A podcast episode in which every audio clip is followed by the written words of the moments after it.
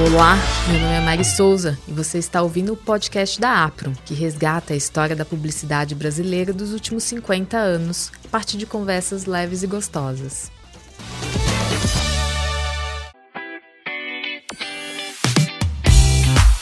Agora vou chamar para conversar conosco e falar um pouco sobre o movimento de diversidade e inclusão no mercado audiovisual publicitário a diretora Mariana Youssef, formada em cinema pela Academia Internacional de Cinema. A profissional foi responsável pela direção de três episódios da série Love 3 para a Amazon Prime. Assina a direção geral da série As Seguidoras para Paramount Plus em 2021. Em 2022, ela também dirigiu e criou O Beijo Adolescente para HBO Max e Desejos S.A. para Star Plus. Mariana também está se preparando para entrar no universo dos longas. Vai dirigir em breve seu primeiro projeto, Os Viúvos. Na publicidade, é premiada em grandes festivais como Cannes Lions, New York Festival, Clio Awards e Cíclope.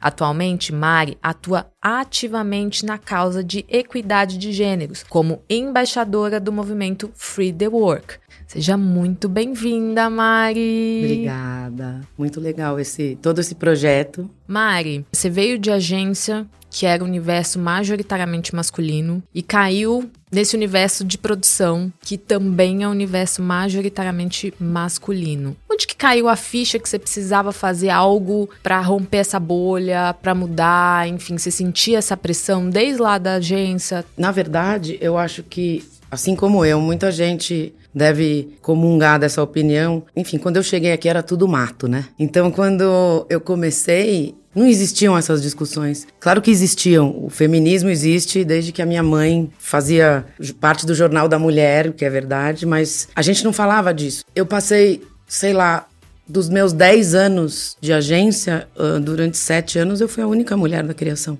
Mas para mim aquilo ali era é, é, claro que era estranho, mas eu tava ali mordendo a mesa para conseguir manter o meu lugar, entendeu? Então eram. A gente foi durante muito tempo indo. E muitas coisas, muitas atitudes controversas por parte de chefes, por parte de parceiros, de. Que hoje a gente olha. Bom, enfim, como eu, devem ter mil mulheres que dão esse depoimento. Meu Deus, se eu, se eu soubesse disso naquela época. Então, quando eu mudei para audiovisual, as coisas continuaram a mesma, assim, tal qual. Era um mundo masculino tal qual. Eu peguei uma, uma leva diferente, por exemplo, da Paula Trabucci, da Joca, da Fabrícia, da Carol Jabor, que vieram muito os filmes de mulher eram dados para mulher, né? Eles chamavam de filmes de mulher, filmes de beleza, filmes de absorvente. E eu, quando comecei a dirigir, eu falei, eu não quero fazer essas coisas. Eu tive que negar, tipo assim, o dinheiro indo embora, mas assim, eu falei, eu não vou fazer porque eu quero fazer as outras coisas. Eu quero fazer o que os caras fazem. Então tinha eu ali, brigando por esse lugar. Aí você me pergunta, você já olhava pro lado e falava, pô, tem que ter mais mulher aqui? Ainda assim, eu tava indo, porque é isso, é, é, quase o exército de um homem só, né? Porque você fala assim, bom, se eu, se eu parar aqui pra discutir alguma coisa, eu, vou, eu já tô lá atrás. Eu acho que quando surgiu o Me Too, que eu acho que ele foi o, o farol, né, para muitas coisas, inclusive pro lançamento, pra idealização do Free the Beat lá atrás, lá nos Estados Unidos, aí sim, é, é quando começam a se falar de práticas erradas, de práticas que só acontecem por quê? Porque só tem uma mulher ali. E, e aí começou essa discussão começou a disseminar muito forte no audiovisual. O Me Too veio do audiovisual, né? Então, a questão do assédio, aí, aí começou. E na publicidade, isso explodiu tanto no audiovisual, porque uma coisa não está separada da outra, né? Se a gente tem, teve o um movimento dos 3% ou 2%, não lembro, lá nos Estados Unidos, junto com o Me Too, que da produção, o audiovisual ter representantes femininos, assim como quem cria os comerciais. Então, vários movimentos começaram. E aí, nesse lugar, eu já tinha uma, uma presença forte como diretora aqui. Também não tinha muita gente para eles escolherem como embaixadora. Você mesma foi procurada pela, por elas lá nos Estados Unidos, por todo o staff ali da Alma Harel. Eu não sei, eu, eu, acho que eu vou explicar primeiro o que é o Free the Beat. É, não, então, era a minha tá próxima bom. pergunta. Tá. para contar tá. um pouco sobre a sua entrada no Free the Beat, né? Eu me recordo muito quando eu tive em Los Angeles com a equipe do Free the Beat na época, a Alma, enfim. E ela falou, Mari, eh, a gente quer muito levar essa plataforma pro Brasil. E ali naquele momento, eu com o chapéu de filme Brasil, querendo entender como é que a gente conseguia colocar as diretoras brasileiras nessa plataforma para ter essa visibilidade para o mundo. E ela falou: não, mas pode ser maior que isso. Pode levar essa plataforma para ser implementada no Brasil, é o que a gente está fazendo com outros países. E aí, naquele momento, enfim, veio o seu nome. Porque é isso, né? Precisava de uma diretora que tivesse essa projeção já internacional e naquele momento você já tinha alguns filmes que ganharam Cannes, enfim, já tinha essa, essa carreira internacional e era uma liderança super importante no mercado brasileiro, né? Você é testemunha ocular porque a gente fez meio isso caminhando juntas, né? Era um trabalhão, né? Foi um é desafiador, né? Porque quando a gente discutiu sobre isso, quando veio essa esse convite, né? Primeiro que você para, olha pro lado e fala assim, de onde que a gente começa, né? E na verdade, isso é muito cruel, porque o lugar que você começa. Por, vou dar um exemplo aqui bobo. Eu quero vender queijo em Cabreúva. Eu vou estudar o mercado de queijo. Quem são os concorrentes? Quantos vendedores de queijo tem lá? Quando veio essa proposta, né? Quando a gente chegou, é o seguinte, meninas. A gente tem uma plataforma que cataloga, vai, é, um, é uma plataforma de principalmente mulheres na época, né? Mulheres do mundo inteiro para expor e ter, ter, um lugar onde o seu portfólio é exposto e onde qualquer pessoa do lugar do mundo consiga procurar. Eu quero uma diretora brasileira, preta e que faça filme de carro. Foram criadas categorias e é aquela velha coisa, era uma plataforma para não ter aquela resposta. Eu até tentei trabalhar com mulher, mas não tinha. Então, quando vem esse, vamos implementar isso no Brasil. Você olha para o lado e você fala assim, não tem dado. Não tem. Quantas diretoras tem, Mari? Putz, uma olhou pra cara da outra. E aí, na unha, quando eu falo na unha, é real, é passar dias pesquisando. Ou seja, é uma pesquisa caseira, mas feita produtora por produtora da APRO. Quantos. Abre o site. Quantos diretores tem? Nove. Quantas mulheres? Nenhuma. Quantos diretores tem na produtora X? Tem doze. Tem uma mulher. E assim a gente foi fazendo para criar e para entender um certo número de. O que, que tinha ali, né? E a gente chegou a um número que é esquisitíssimo, né? Os famosos 13% do mercado. A gente tinha, um, tinha números na época, desculpa que eu não tenho aqui, mas era sempre uma proporção idiota, né? Milhares, é, homens, homens, 346 homens e quatro mulheres, sei lá, três, 13 mulheres, 12, sei lá. E aí a gente, bom, a gente entendeu assim, bom, esse daqui é o primeiro lugar, né? É, o objetivo inicial era aumentar esse número de mulheres dirigindo no mercado. Era escancarar na cara das produtoras, olha, você precisa ter mais mulher dirigindo aí na sua produtora. E o que, que a gente fez, né? O que, que a gente fez? Não, a gente usou o, o Free the Beat, ele tinha um...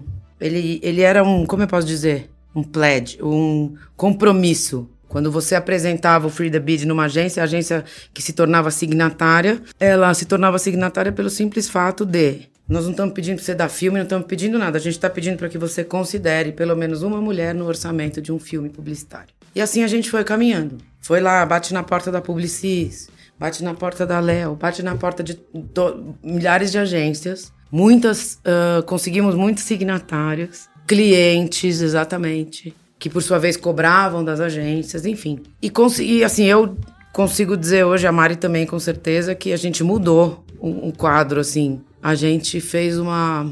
Eu nunca esqueço, quando a gente assumiu essa missão junto com. Juntas, tinham que sete meninas sete. Na plataforma. Eu vou falar quatro, mas era tipo sete, tinha mais. Uhum. Hoje temos, sei lá, mais de 90. 96. Exatamente. Exato. E então eu acho que a gente mudou completamente. Hoje você, você abrir. É, é uma questão é, holística, né? Foi esse trabalho, foi o trabalho. Foi uma questão de mundo, foi foram várias coisas, mas o Free the Beat foi muito importante, eu acho. E também, principalmente, para unir essas mulheres. Porque a gente tem outro problema, né, aqui, como classe. Tanto dos diretores e, e as mulheres por um lugar de gênero mesmo, né?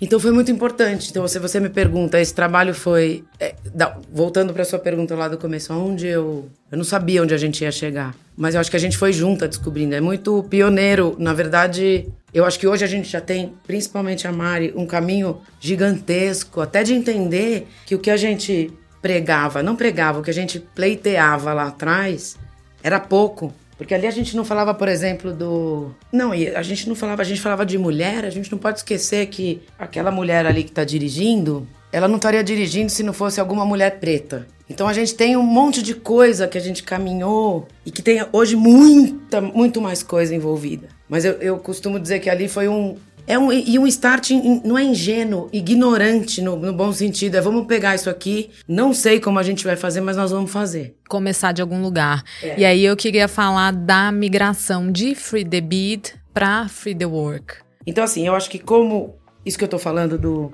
do quanto que caminhou, o próprio Free the Beat lá nos Estados Unidos, eles começaram realmente a alma, que hoje é uma grande diretora de Hollywood, a Alma Harrell, grande mesmo, no mainstream. Ela era uma diretora de publicidade, assim como o Spike Jones, assim como o Michel Gondry, e ela começou esse, esse movimento na publicidade, pleiteando a igualdade de gênero. Esse era o e assim, assim como nós, assim como o mundo, as discussões elas foram aprofundando, óbvio. E eles entenderam lá nos, em 2018, 2019, depois de aí sim de cobranças com relação ao. Cobranças pessoais ali delas, assim, por que, que a gente está fazendo isso só na publicidade?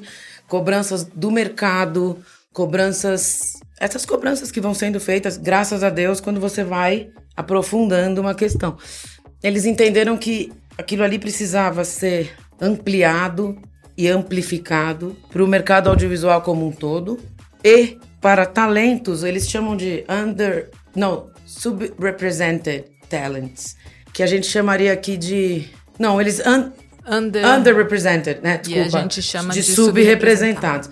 Que às vezes soa muito mal para algumas pessoas, mas eu acho que é, uma, é um termo verdadeiro, porque subrepresentado porque deveria, tipo, preto dirigindo comercial. Tinha que ser, tem um país com 50%. Então, assim, é. é não dá para falar de minoria. Não é uma minoria, é subrepresentado. Tem que ter, temos que ter 50% pelo menos, então vai. É, então eles entenderam isso também, assim como a gente foi entendendo várias coisas, e eles ampliaram a plataforma para esses talentos subrepresentados. E quem são esses talentos subrepresentados? Lá, nos Estados Unidos, são latinos, são trans, são LGBTQIA+, todos, são pretos, são indígenas. Sim, acho que lá também podemos falar isso. E todos, PCD, é, é tudo. Tudo que inclui, que, na verdade, tudo que não é homem branco cis.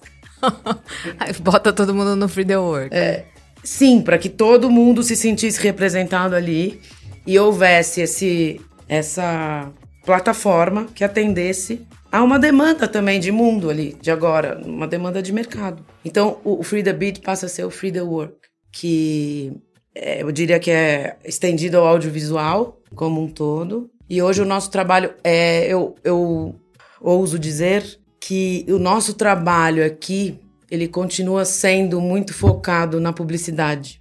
Me explico. Eu ia perguntar isso, porque junto com o Free the Work você fez uma transição, não podemos falar transição porque você ainda continua na publicidade, mas você fez, você se aventurou no universo de entretenimento, né? Como que você sentiu isso? Ah, o universo de entretenimento, ele reflete a mesma coisa. Ouso dizer, de novo, que acho que a publicidade é até um pouco mais receptiva. É, ela é. Talvez por motivos capitalistas, eu não sei se essa é a palavra, mas talvez por motivos assim, é efêmero, é, tem mais coisa, tem, tem orçamentos que vão de 200 mil até X milhões, pode se experimentar um pouco mais, então a gente acho que vê um pouquinho mais de resultado. O streaming não, porque o streaming a gente fala de altas verbas. Por que, que você está falando de verba, Mariana? Eu tô falando de verba porque é onde se escora o discurso de que uma pessoa que não tem experiência não vai conseguir fazer, mas a pessoa não tem experiência porque ela nunca foi, nunca lhe foi dada uma oportunidade. E é o, o rabo e o cachorro, né? Correndo atrás do rabo. Assim como na publicidade a gente tinha, mas a menina não pode dirigir o filme de carro. Ela nunca fez filme de carro. Tá bom, meu filho, mas então, né? Então, é, então no streaming isso fica mais é, latente, eu acho. E você sabe que a, e faz todo sentido isso que você está dizendo. A Ancine divulgou esse ano uma, um relatório, né, de, de, de, de, de gênero e raça, enfim. E é muito engraçado porque os dados refletem, vem até 2021. E se você for olhar a porcentagem de mulheres à frente, né, na direção de, de cinema, de longa, tá em 18%. E se você for pegar para série, TV, está em 20%. E se você for pegar os segmentos onde tem uma presença maior de mulheres, é nos segmentos de documentário, reality show, enfim, são todos segmentos que a gente sabe que tradicionalmente os orçamentos são menores. É. Então, é muito engraçado você falar isso, porque reflete exatamente os desafios que a gente tem na, na publicidade. E né? que a gente, naquele começo, lembra que a gente falava? A gente fez os gráficos Quanto, quantas mulheres faziam filme verdade? Câmera na mão e uma ideia na cabeça. Aí tem um monte. Você fala, nossa, que bom, tem um monte de mulher com oportunidade disputando um dinheiro desse tamanho. Eu tenho uma. Do meu instituto de pesquisa, que você sabe. Ou seja, ele não tem nem. Instituto de pesquisa que agora tem associados. É, agora tem um pouco os dados da Ancine, é, né? A gente pode. Mas do meu mesmo, do Dia das Mães desse ano, eu tava sem trabalho. É, e eu resolvi ligar para o mercado inteiro, ver na, na, internet, em notícias, os filmes que tinham sido feitos. Comecei lá, anotei lá. Cheguei a 32 filmes de Dia das Mães. E aí eu fui atrás, né, futucando. Aí uma amiga que fez um, outro, a produtora da outra amiga que fez outro. Aí é, essa é a pesquisa, né? A pesquisa é o para tentar descobrir a verba e fui indo. Independente de estar 100% um, Primeiro, ninguém auditou a minha pesquisa, mas isso eu vou falar para vocês porque é um dado que eu tenho para mim, como medidor da onde a gente conseguiu chegar e, ou não. Que é o seguinte: se a gente for falar, fazer uma foto desse mercado aqui, lá de quando a gente começou, das diretoras, faz a foto, tem sete. Se a gente for fazer uma foto hoje, tem 96. Você fala, brilhante. Agora você me pergunta, a estrutura, é assim, o panorama então mudou, mas a estrutura, a lógica ainda não mudou. Ela tá mudando, mas ela não mudou. Eu acho que ela tá mais pro não mudou do que pro tá mudando. Vou, vou continuar o Dia das Mães. 32 filmes. Eu dividi em três categorias. A primeira é filme de 0 a 300 mil, a segunda de 300 mil a 750 e a terceira de 800 mil para cima. Nessa faixa aqui, só tem filme dirigido por homem. De Dia das Mães, tá falando do puerpério, falando da do sentimento de ser mãe. Precisa ser mãe para fazer filme de Dia das Mães? Não. Você precisa ser gladiador para fazer filme de gladiador? Não. Mas neste mercado, nessa, esse era o único lugarzinho que sobrava pra gente, né, gente? E, e você vê esse ano ainda aconteceu isso. E aqui, ó, da primeira faixa até a metade da segunda, só mulher. Então você fala assim, nossa, dos filmes. O meu gráfico dizia: hum, 60% dos filmes de Dia das Mães foram dirigidos por mulher. Agora vamos falar na, na realidade que é o que a gente pleiteia. O dinheiro disponível no mercado, que é o que a gente quer. A gente quer que todo mundo seja, não é capaz, seja que seja possível que todo mundo dispute o mesmo dinheiro. Não é sobre um ou mais, um ou menos. Então, ou seja, o dinheiro ainda está no mesmo lugar a concorrência ainda está no mesmo lugar, é homem de, concorrendo com homem, e, enfim. Além disso, queria pegar um gancho no que você falou é, em relação à evolução, que a gente vê essa evolução no número de diretoras. Agora, quando você olha o resto da nossa cadeia, diretoras de fotografia, montadoras, ainda é majoritariamente masculino e talvez a gente não tenha dado um salto como a gente deu no número, né, no volume de diretoras. Como é que você enxerga isso? Você acha que as diretoras também estão vestindo essa camisa de formar essas equipes? Sim, sem dúvida. Aí tem uma, um conceito meio contraditório, né? Que é assim, e, e eu não, não, sei te dizer o que, que é certo e o que, que é errado, mas o conceito é Peraí, primeiro, respondendo a sua pergunta, sim, é, existem, existe uma predisposição feminina de trabalhar com esse universo. Eu acho que as associações que foram formadas, né, a da, DAFB, é DAFB, né? Acho Corta é isso.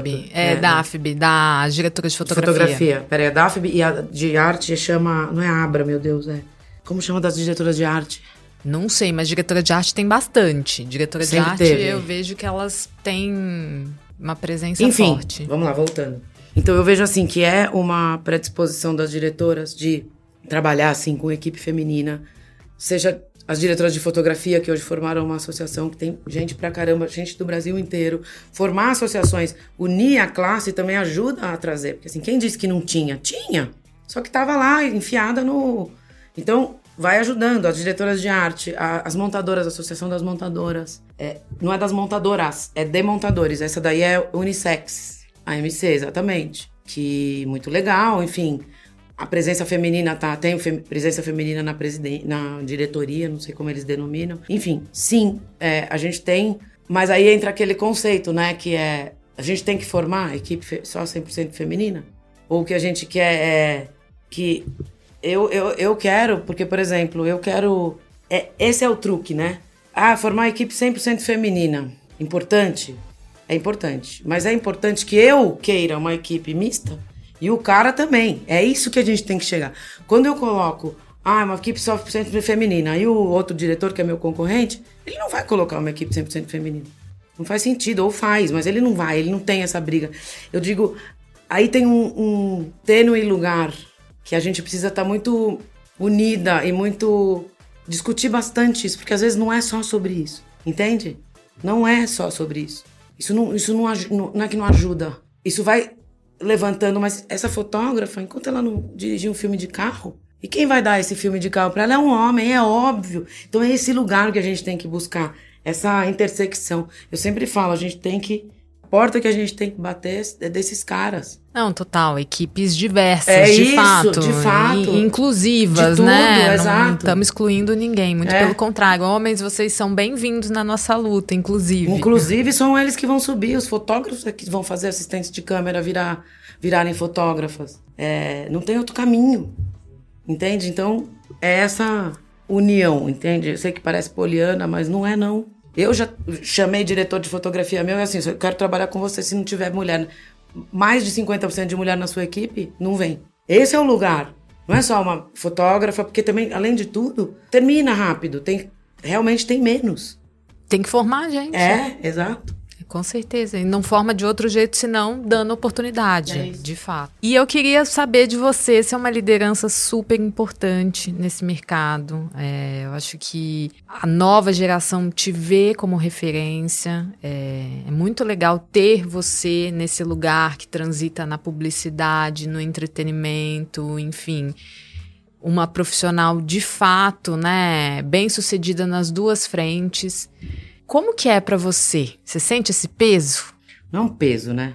É um. Não sei se é referência, mas é uma. É uma acaba sendo uma, um acervo, né? Eu falei uma coisa poética, é, já acaba comigo. Não, mas é que é uma coisa disso, dessa, dessa acervo no sentido de da onde viemos, principalmente na questão da, da formação. Eu sou. Eu não consigo dizer não, por exemplo. Eu não consigo. Aí vai lá, dá mentoria, vai fazer palestra, faz não sei o quê. Eu me sinto na obrigação e eu gosto muito também. Eu gosto muito de formar. Você foi professora, Fui né? Fui professora também. eu gosto muito de formar as meninas todas quando. Tem muitas questões que, que, que eu sou requisitada que vão muito além da, do fazer filme de cerveja ou não. Talvez a principal dela seja quando eu engravidei. Eu engravidei tarde, eu engravidei com 43 anos. Sem querer, não é sem querer, né? É sem planejar. E talvez se não tivesse acontecido assim, não teria acontecido. No sentido de quanto a carreira, quanto para eu conseguir chegar onde eu cheguei, eu é, abstraí tudo. Isso que eu falei, é, não sei, não sei onde eu estava indo, mas eu ia porque é, tudo era mato, né? Então eu sou muito requisitada, principalmente em assuntos assim. É, Mari, você acha que se eu tiver um filho agora. Olha que absurdo. É um absurdo uma mulher não poder escolher a hora que ela quer ter filho por conta de uma carreira. É o fim da picada. É o fim da picada porque é verdade, ela vai ficar para trás. Não é mentira. Então a gente tem que. Tem muita coisa além de chamar uma equipe feminina que tem que ser mexido nessa estrutura São várias camadas, é. né? Não, uhum. e, e, é muito legal, você mencionou a rede de apoio que virou, né, o nosso uhum, grupo de Free the Work, e realmente é sobre isso, né? Mais do que uma plataforma de promoção desses talentos, ou networking, ou qualquer outra coisa que seja, essa rede de apoio, Muito. né? É fundamental para o trabalho dessas meninas. E ali a gente tem mais de 100, de quase, sei lá quantas meninas Cento e Trumps. Muita gente, é muita gente. E aí eu queria que você deixasse uma mensagem. Estamos aqui completando 50 anos. É, o que, que você deixa de mensagem para esses novos entrantes, a galera que está começando agora? Então, olha só, eu tenho uma. Eu quero subverter a sua pergunta no sentido. sua colocação, porque assim, eu acho que mais do que mensagem para quem está entrando agora na publicidade, é uma mensagem para quem está recebendo essas pessoas que estão entrando agora na publicidade, sabe? Porque esse, essas pessoas que estão entrando agora, elas precisam ser diferentes do que elas sempre foram. É, o olhar de quem está é, recebendo, as produtoras, os novos diretores, a, a busca e o, o, olhar de quem está é, recebendo, que nem eu falei, ele tem que ser completamente diferente. Não é mais como era. Então, assim, quem está chegando que tenha a na publicidade principalmente. Mas é para quem está recebendo mesmo, é saber que você não vai mais contratar só existe uma diversidade necessária, obrigatória e justa que precisa ser trazida para dentro da publicidade. Muito lindo, Mari. Obrigada. Foi Obrigada muito gostoso o nosso papo. Adoramos. Adoramos, né, pessoal?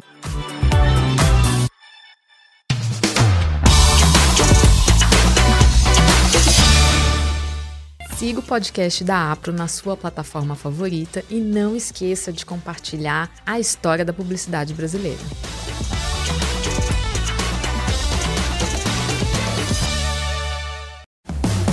Mais um episódio produzido por Ads Móvel Audio Network. Soluções criativas para o áudio digital e podcast.